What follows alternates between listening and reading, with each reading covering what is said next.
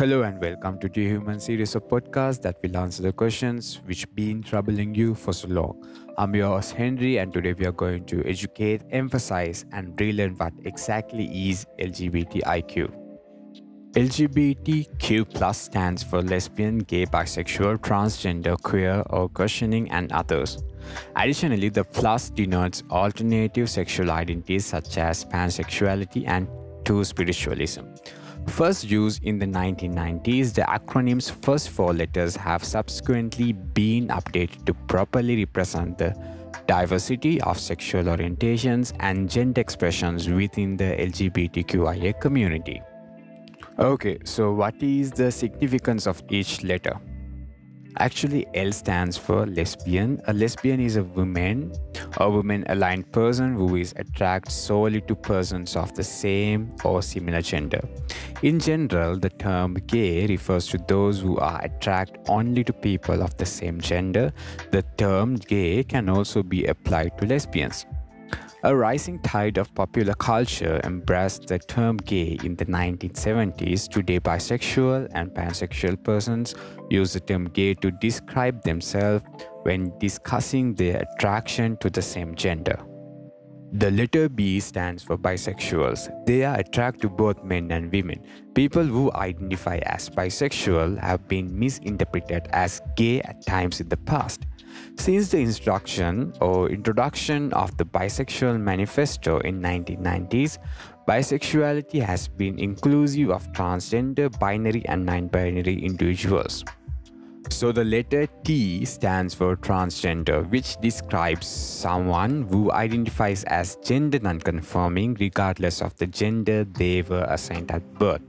Even though queer may be used as a specific identity by some people, it is often used as an umbrella term of everyone who is non cisgender or heterosexual. In addition to that, it is derogatory term. It should not be applied to everyone in the community and should only be used by cisgender and heterosexual people when referring to someone who clearly identifies with it. People who are unsure of their sexual orientation and or gender identity are referred to as questioners. So coming up with the plus sign, the plus signifies all the gender identities and sexual orientations that are not specifically covered by the other five initials. As an example, consider the pan indigenous American identity of Two Spirit. So talking about the acronym's origins, the abbreviation gay and lesbian came into use as a way to better represent a wider range of sexual orientations and identities that had previously been referred as the gay community. Why has the acronym evolved over time? So, talking about that, it is crucial to keep in mind that words and their interpretations are ever evolving.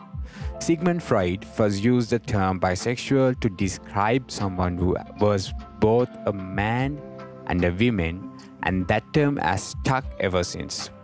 A bigender, or maybe within the transgender umbrella, is a person who identifies as both male and female and is attracted to people of all genders.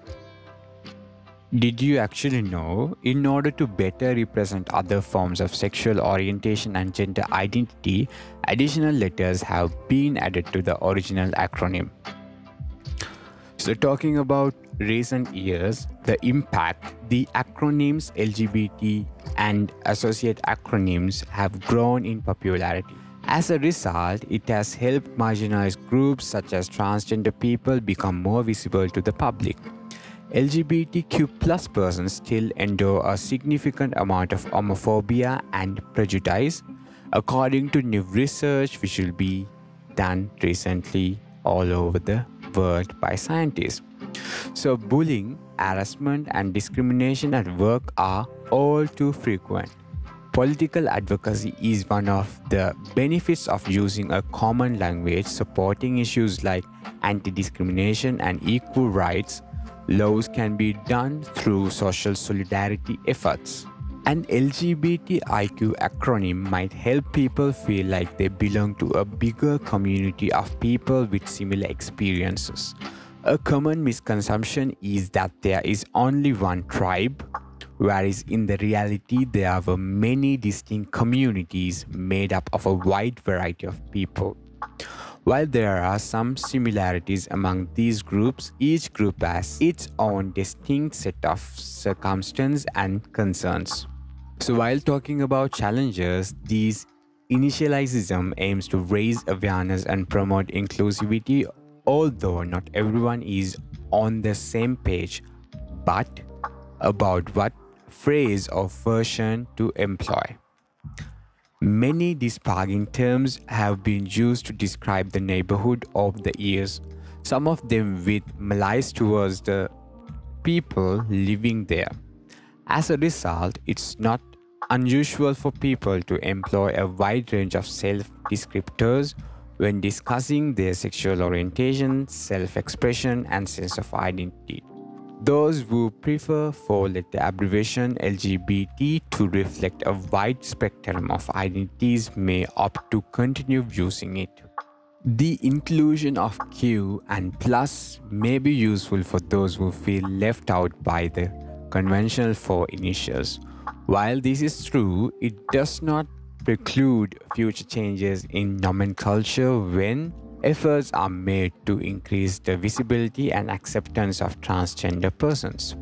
Finally, in order to increase exposure, acceptance, and acknowledgement, more inclusive words like LGBTQ are being used more widely, recalling that LGBTQ persons still endure discrimination is vitally important.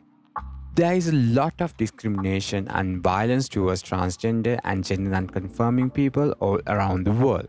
So we should know terminology and meaning are dynamic and ever evolving in nature.